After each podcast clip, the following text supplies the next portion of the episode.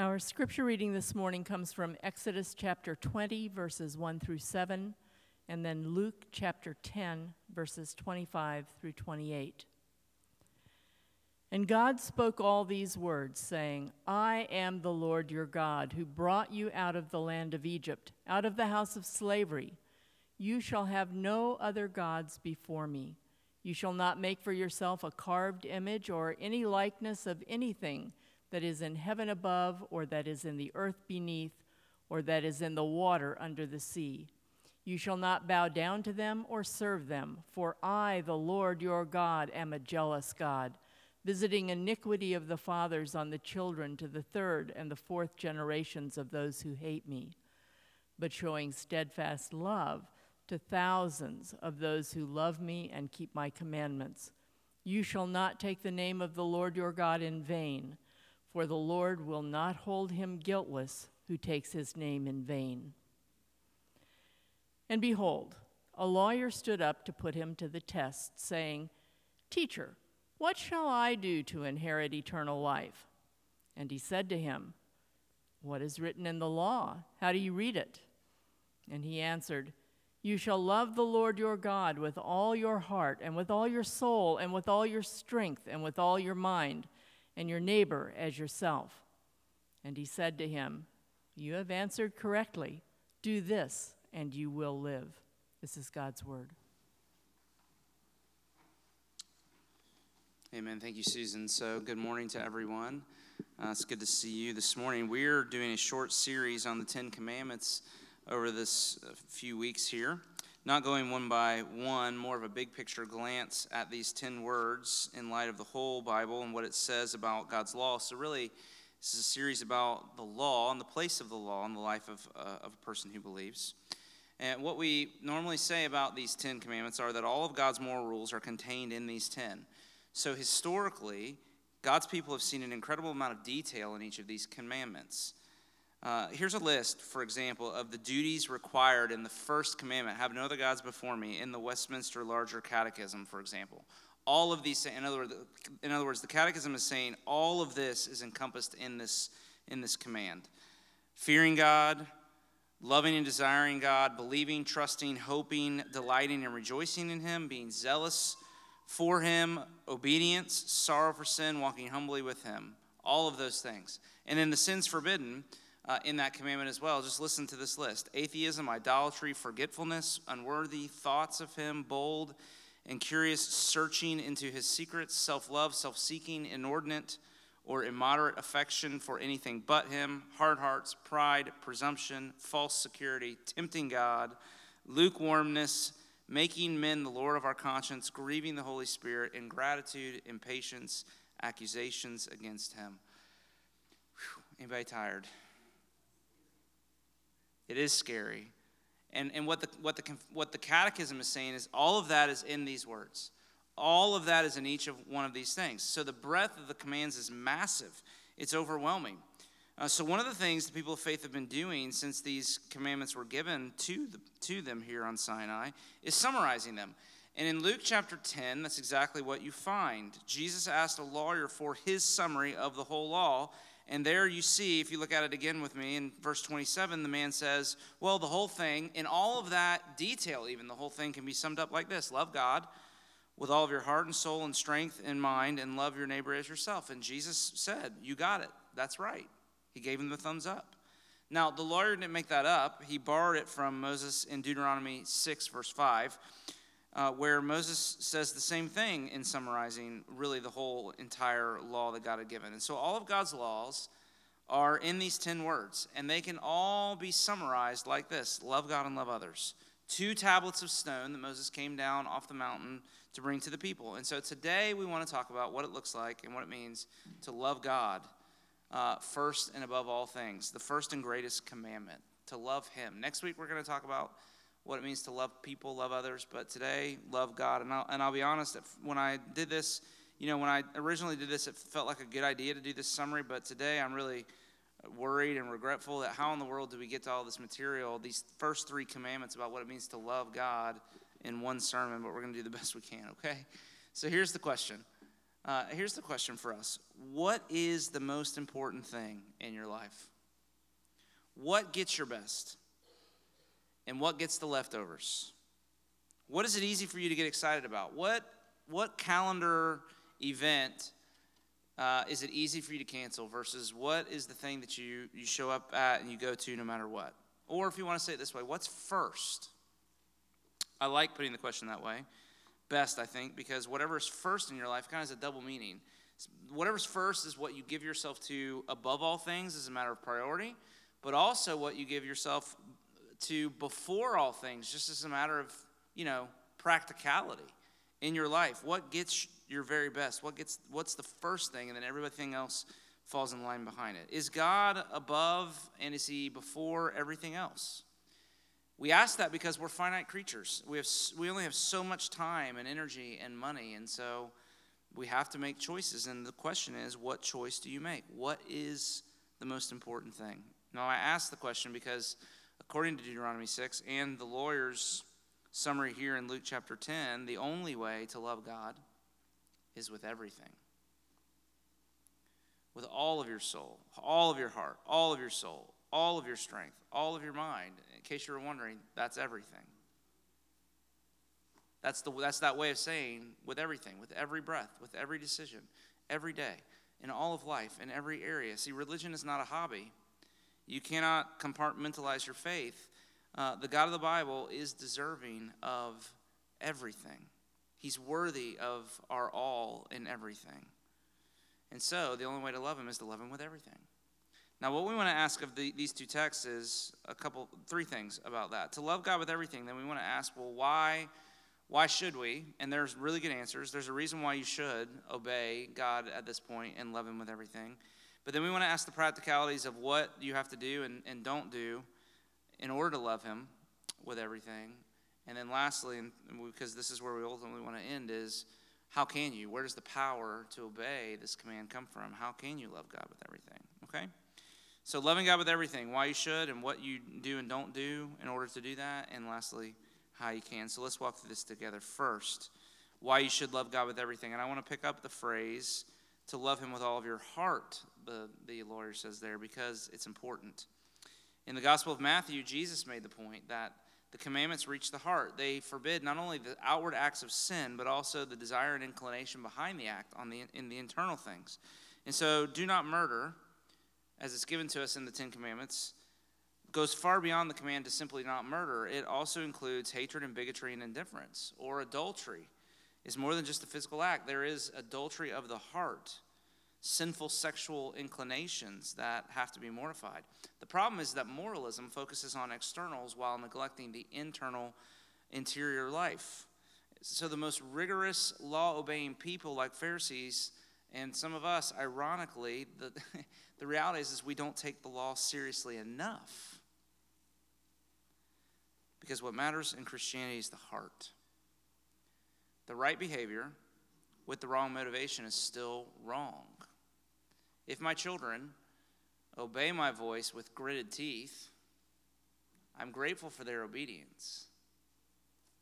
But my heart longs for their heart. You know what I'm saying? You awake? Hello, everybody out there? I'm, I'm, not. I'm not in the matrix, right? I'm not alone. Okay, just checking. I know we're ready to get to lunch. Hang in there with me. What matters is the heart. And so the apostle Paul said if you do a bunch of religious stuff but you're not but you're motivated by selfishness and greed and not love, it doesn't count. That's 1 Corinthians 13. Jesus warns of worshiping God in a, in a setting like this with your lips while your heart remains far from him. He says that kind of worship is meaningless. It's vanity. It doesn't count for anything. God wants your heart because the heart is the motivational core of a person's life. In the Bible, the heart feels and reasons and thinks and plans. So when the Bible talks about the heart, it's referring to the command center of your life. Or Proverbs 4 23 says this the wellspring of life. It's a source. It's an important verse in Proverbs, I think. It tells us to guard our hearts because the heart gushes more than just emotion, the heart gushes life. I did a search of all the different translations of that verse. Listen to what they say about the heart, just, just from a few places. One translation says, Everything you do flows from the heart. It's the source of life, one translation puts. The message, Eugene Peterson says, the heart is where life starts. Life is shaped by your heart, or the New Century Version, your heart runs your life. So it's the command center of life. Now, this forces us, on the one hand, to really take responsibility for our lives. My life has not been made by other people's choices for me or their sins against me. Whatever my life is today, it came from my heart. It is the projection and the desire of the desires and drives of my heart and yours too. It really is true. We have to take responsibility. The heart, our, our life comes from our heart. So the relationships and the things that we're doing and the consequences, even at times, of, of you know the desires of our hearts are the things that we're having to live with on a day-to-day basis. But it also means that if you need change, it's, it is as Augustine said. St. Augustine said, the key to life change is not the acts of the will, but the loves of the heart. And so the problem is hardly ever an effort problem. Sometimes it is, but very rarely. Typically, the problem is a worship problem. There's some love, some desire that is driving your life that shouldn't be. And so the question that we have to ask this morning is well, what has your heart? Because something does. And that's what you've got to know. There's some good, there's some beauty, there's some truth, and it has your heart. And it becomes an ultimate allegiance in your life, a Lord, a God. And I've said this before, but it bears repeating. Notice that it doesn't say at the beginning of the Ten Commandments, I am the Lord, take it or leave it. What does it say? God says, I, I am the Lord, so worship me and have no other gods before me. But notice there that to not worship is not an option. The issue is what you worship. We can't not worship. Our hearts are always in search of an object of worship. So the key is to worship the right thing because if you don't, you will never find life. You'll never be free, as Noah talked about. And isn't that what the lawyer said to Jesus? And then Jesus replies. He says, Do this and you will live. And it's true. Because, like all, of, all other created things, we've been made to work in a certain way. And listen, graduates, parents, teenagers, everybody in the room, if I could leave you with one thing today, there's only one way for your life to work the way it's supposed to, for you to have the joy and purpose and freedom that you've been made to live with. There's only one way, and that is to make God the great love of your life and give Him everything. Give Him your whole heart. Because if you don't, you'll give your heart to something else far less worthy than him, and it'll devour you. He's the master you need because no other master says, Look, serve me, I have died for you. Every other master says, Serve me, die for me. And all the other gods devour those who worship them. So if you give your heart to something else, it'll cause all kinds of trouble. That's the first thing. You should give you should give God everything. You should love him with everything because only he is worthy. But secondly, well, then what do you do and what do you not do in order to love him with everything? And this is the first table of the law. So look uh, in more detail with me at, at uh, the Exodus 20 passage. You'll see these first three commands are listed there. Number one, have no other gods before the Lord. Number two, no graven images. Number three, not taking the Lord's name in vain. Now, what I want to do is take each in turn very briefly looking at the do not first because that's the way that they're stated, and then the corresponding do, which is implied in each of those. So the nuts and bolts of these commands. And here we're talking about loving God with all of your soul and with all of your strength from Luke 10 27. And these words there in Luke describe action. They describe loving God with your life or with energetic purpose, not just in your heart, but in the practical day to day ordering of your life as you go about as you go about it. With your soul and with your strength, you're to love him as well. And it means a number of things. We could list probably a thousand, but this morning there's three. But remember, within these three, there are dozens and dozens and dozens of applications. So look at the first command there in verse three. The Lord says, very first, you shall have no other gods before me. Now, let me, for the sake of time, get right to the point and say that the essence of sin is idolatry all sin has an element of idolatry in it. So some good thing has become a God thing in your life. An idol is just that. It's a good thing that becomes an ultimate thing in your heart, which then begins to compete with the Lord for your loyalty. Now we heard that we hear that word idol, and we think of statues of Hindu gods with heads of elephant, you know, elephant heads and all of these things. But almost anything can become an idol, and most of the time, surprisingly, it's some good thing that becomes an ultimate thing, like a friendship or a child or a job.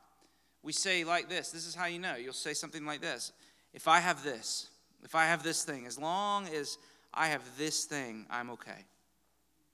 As long as I have this, it's going to all be okay. Or you'll say, if I don't have this, if this gets taken away from me, if, I, if I'm forced to live without this, whatever it is, then life is not worth living. And if that thing is anything other than the Lord, it's an idol.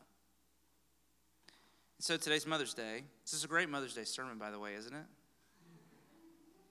Right? Isn't it? Moms, don't you I know, I know, I, you know, it is right and fitting that your children love you with all of their heart and soul and strength and mind as well. But ultimately, ultimately, isn't the goal of your work in their life for them to be children who love Him with all of their heart and soul, strength and mind? And kids, that should be your goal as well. But so, okay, Mother's Day. Let's talk about parenting for just a minute. And in parenting, the reality is, is God is ultimate. Your kids are a good gift from Him. That's the way that's got to be. It's the way it's supposed to work. Parenting, child, parent relationship doesn't work otherwise. What if you make your kids into an ultimate thing in your life? If you love your kids more than you love God, what, what we're told in the scriptures is that it will wreck you and it will wreck them because it will create disordered love.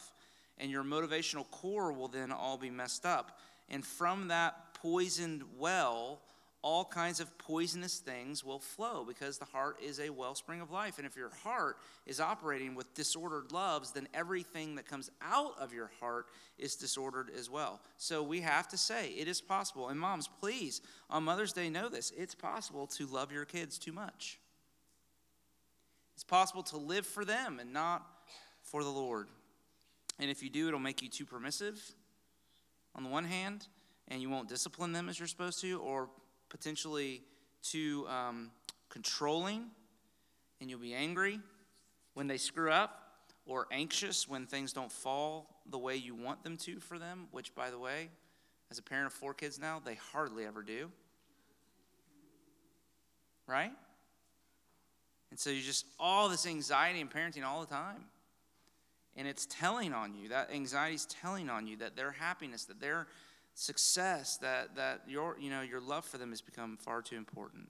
But not just with parenting, okay? You can do this with almost anything. Work. Work can be easily become a rival uh, God in your heart. It can give you a sense of self. The paycheck that you that you earn can become your security. And so if you love work too much, it will make you driven, which typically means busyness and a lack of margin and a of spiritual things. And again, the dominoes begin to fall because you're living in this maybe just in this this work part of your life, you're living from this disordered place of, you know, all of your loves are all messed up, and out of that, everything that comes out of that gets messed up too. And so almost anything in your life can become a rival to God in your heart. Now, that's the do not. Don't allow good things to become God things. But what's the do here? Because there's a corresponding do, and the do of the first commandment is worship. Turn it around. God says, You shall have me as God. Me and only me is God. Believe in me. Trust in me. Rely on me. Love me. Make my love for you the source of your life and nothing else. So, what we're told here is that the Lord Himself should have our exclusive love and loyalty. And that's the word I would leave you thinking about with this first commandment is the word loyalty. It's about loyalty. Where is your ultimate loyalty? If you want an answer to that question, do a quick check on your time, talents, and treasures. What gets the best of you and what gets the leftovers in your checkbook, on your calendar, and your, whatever the case might be. What, what priorities get shelved when something better comes up, and what is the thing that you never miss? You shall have no other gods before me, exclusive love and loyalty. Secondly, the second thing we have to do is what we're told here in this this second command where in verse 5 where he says you shall not make for yourself a carved image or any likeness and not and you shall not bow down to them or serve them. So uh, this is this is the second commandment and there's an irony here. Moses was up on the mountain receiving these words from the lord and the israelites if you remember at the very moment god is saying this to moses the israelites are down at the bottom of the mountain. What are they doing they're creating a golden calf and they're bowing down and worshiping it and so the Lord is saying that's wrong, you shouldn't do that. But what does it mean? What's, what's that commandment mean? Because this one can be a little bit hard and difficult to, to understand. And the answer, I think, that we, ha- is, that we have to ask is what's behind the impulse to want to make a physical representation of God who is invisible and spiritual? And I think, again, I, just for the sake of time, getting right to the point, there is a desire in us to take hold of God and domesticate him and control him and to make him comprehensible so that we can understand everything that he's doing and he doesn't feel quite so above and beyond us. But the truth is, the Lord is invisible, he's infinite. That is, he is beyond us in all of our categories. His thoughts are not our thoughts, his ways are not our ways, and so forth. And when you take something that is infinite and you begin to try to explain it or worse, represent it according to your knowing, you inevitably, inevitably reduce it. And so the scholars say things like images conceal more than they reveal, and that's the problem. I mean, it can be scary for God to be so big. So there's this huge temptation to try to control him by shaping him into an image, which often means shaping him into our own image, into our own likeness, so that he becomes a perfect representation of ourselves, so that we serve a God who likes all the things that we like and hates all the people that we hate and is just on our team always in everything. Now, if you want an example, and this is touchy, I, I, I want to be careful with this, okay? But if you want an example of how pervasive I think this is in our hearts, all you have to do is look at the beautiful stained glass windows that are in our sanctuary. Okay, they, they contain images of Jesus, which in some circles in our denomination is problematic. Uh, but what I want you to see is, is when white people draw pictures of Jesus or make films about Jesus, have you noticed he's almost always white?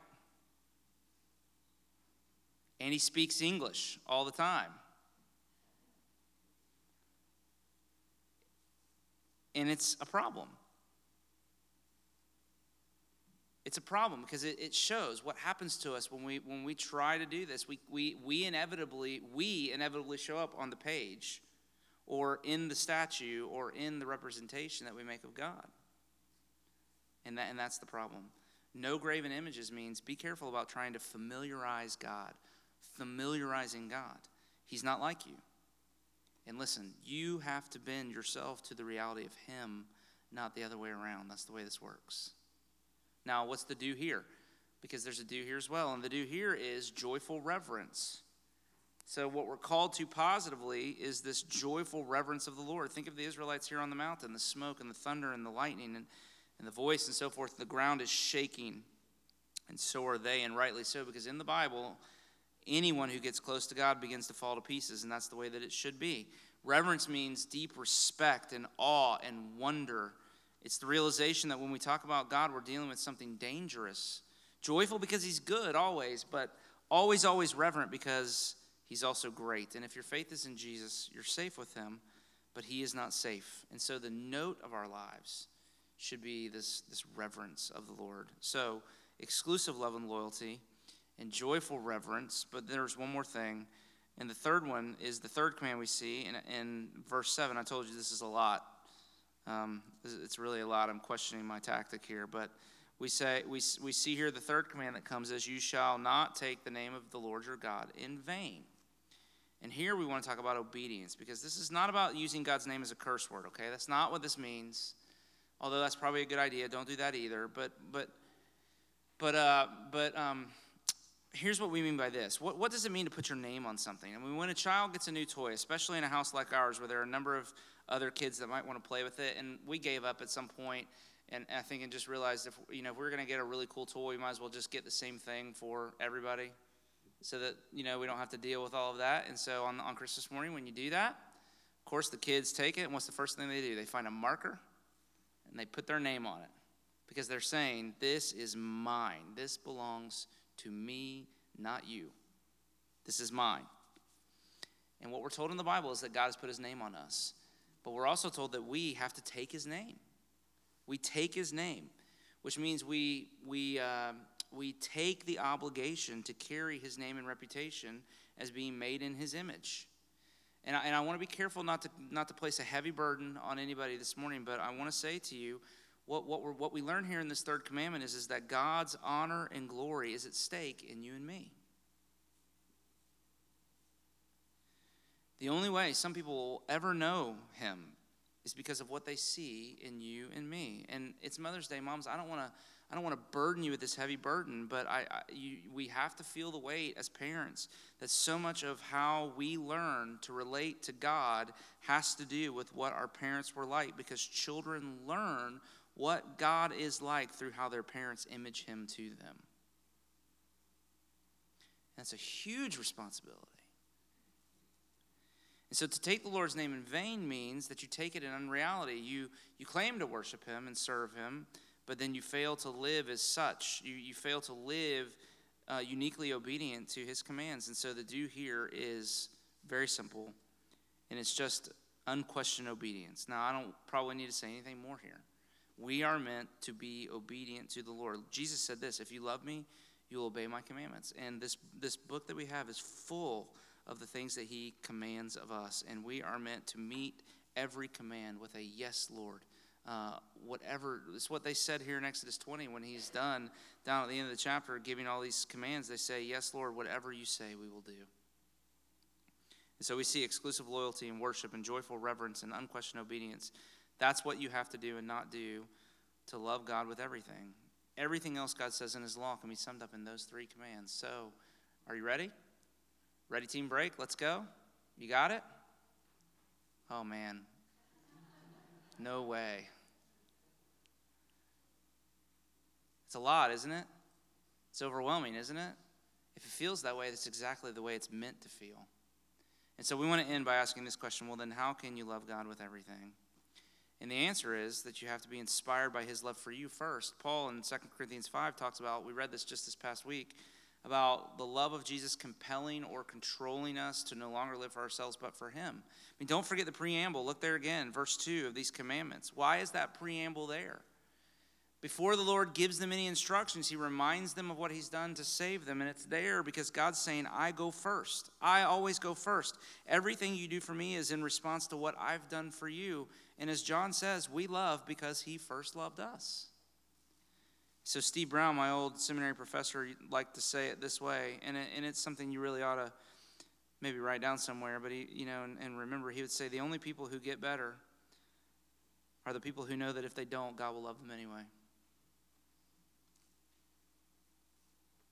That is to say, the power to love God with everything is really grace and not law. Grace, and grace means that verse 2 in Exodus 20 comes at the beginning of the Ten Commandments and not at the end. And that's significant. Don't miss that.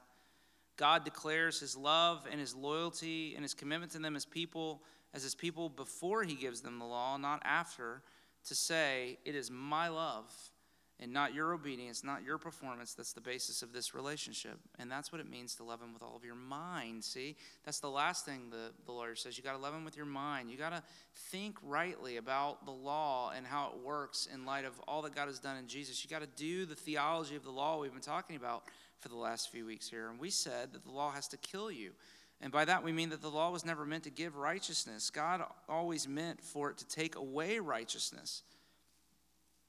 Excuse me. So the lawyer who put Jesus to the test said this, Teacher, this is uh, Luke 10 25. What must, what must I do? What shall I do to inherit eternal life? Now, what was his assumption? You see it there. His assumption was that eternal life came through doing. Well, if that's the case, what standard of doing? Well, he got it right. Love God with all of your heart, soul, and strength and mind, and, and, and love other people more than you love yourself. And Jesus said, He said there, and this is challenging. Think about this. He, Jesus said, Yeah, you're right. If you can do that, then you will find eternal life. But the problem is, is, is not that Jesus makes that statement at the end, it's the assumption that the man begins with. He began with the wrong assumption, and so do we. He thought eternal life was a matter of doing. But eternal life is not a matter of doing. Eternal life is a matter of believing. Because if, by the lawyer's own admission, the standard of doing that merits heaven is to love God with all of my heart and all of my soul and all of my strength and all of my mind, well, can I just be honest with all of you today? I'll never do that. I don't feel so bad saying that because none of you will either. No one ever has. And that's what this man should have thought. See, when he heard Jesus say, Yes, do this and live, he should have thought, Well, oh gosh, what have I got myself into? In that case, in that case, I don't know that I'm enough. I probably need to look beyond myself and beyond my doing. my doing's not good enough. And that was his fatal mistake and ours too. You see, God gave the law to drive us away from our doing towards believing because, as the Galatians 3 passage we read earlier in the service says, it says, All who rely on works of the law, in other words, all who rely on their doing, are under a curse. Why? Because no one is justified before God by the law. Instead, Paul says there in Galatians 3 that the righteous will live by faith. And that statement's in quotations because it is an axiom in the Bible that pops up in lots of places in the Old Testament and the New Testament. That righteousness with God comes by believing, not doing. And therefore, see, here's the problem with the law. He goes on, verse 12 the law is not of faith because the law is all about doing. And then comes the phrase in Galatians 3:12 that the one who does shall live by their doing. The one who does shall live by their doing. In other words, if you insist on trying to gain eternal life through doing, then the law will be the standard by which your doing will be evaluated and you will be condemned by your doing. That's the curse. That no amount of doing is enough. And what's worse is it never feels like enough. And so you're constantly doing more and doing more and doing more and doing more. That's the curse. And instead, Paul goes on in Galatians 3 to say, the law was meant for a very different purpose to drive us to Jesus. That is, to take away this impulse to rely upon our doing and to force us instead to look outside of ourselves and rely upon God's grace, to die to the law, to die to the project of law doing, because then and only then can we truly live for God. You see, obedience is the goal. But you will never love God with everything until you know you can't on your own. And then as a result, look outside of yourself for help. But as soon as you do that, listen, as soon as you do that, once your law relying self is dead into the grave, then a different power can come in grace. But grace doesn't come and say, it doesn't matter if you obey, let's just put that aside. It's, it's all going to be okay. No, grace comes and says, here's the power to love God with everything. Not perfectly, of course, because that's no longer the point, right? But sincerely and increasingly, and that's enough because we're under grace now. So, back to my original question then. How can you love God with everything? I have a confession. It's a trick question. Because you can't. You don't. You never will. But there is one who has. Only one. And he's the one standing right in front of this lawyer in Luke 10, Jesus Christ himself. The Bible says that though he was God, he emptied himself of all self and became nothing and wrapped himself in human flesh and blood and became a servant, obedient to God all the way to the cross. We, re- we read it at the very beginning of his ministry out in the wilderness, much like Israel was in the wilderness here. He squared off with the devil, having his loyalty to his father tested and tried, and he passed the test. And then at the very end of his life, in a garden, the way sin entered the world in a garden at the beginning, the Garden of Eden, facing his own death, he prayed, Not my will, but yours be done. And every second in between the end and the beginning, every second, he loved God with everything. Listen to his words I do as the Father has commanded me, so that the world may know that I love the Father. Even in death, he loved the Father with everything. Listen again to John 12, 27 and 28. Now is my soul troubled. What shall I say? Father, save me from this hour, but for this purpose I have come to this hour. Father, glorify your name. See, Galatians 3 says that Jesus has redeemed all of those who have turned from their law relying ways from the curse of the law through his obedient life and death, becoming a curse for us, so that being raised from the dead and seated in heaven at the place of power at the right hand of God, having all power and authority, he might send to us the Spirit so that the Spirit might be in us, so that we might love God with everything too. And in doing so, that we might find life that is truly life. That's our gospel. Isn't it great news? Let's try that again. Isn't it great news? Aren't you, aren't you so glad for that? It's exactly what we need.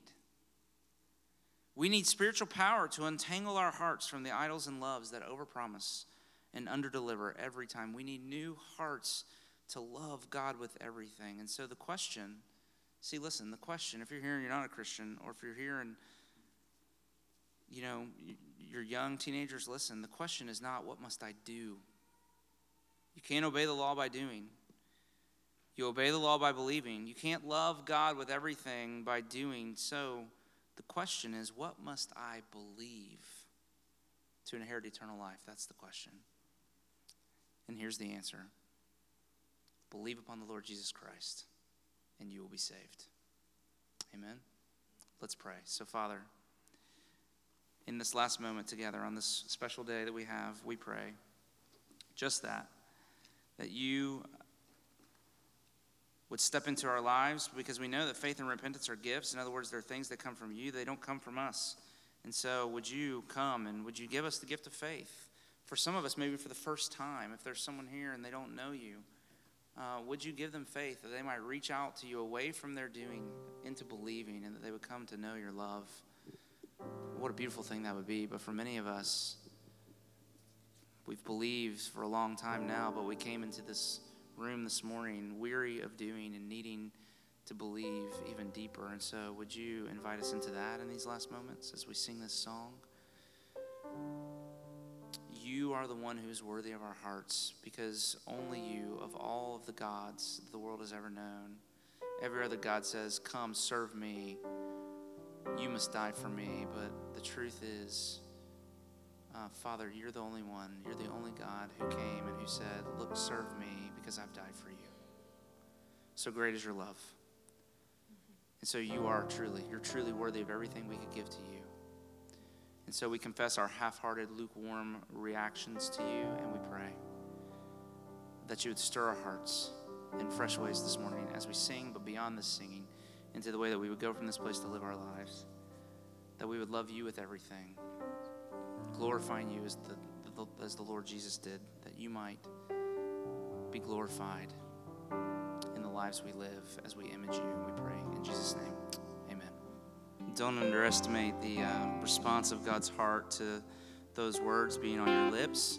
So it's good. We decided to just sit in that moment. We normally stand there in the service, but just to sit as an act of humility and reverence before the Lord. But um, his heart jumps. Uh, I know this because it's what the Bible says. His heart jumps to hear such things from us as his people.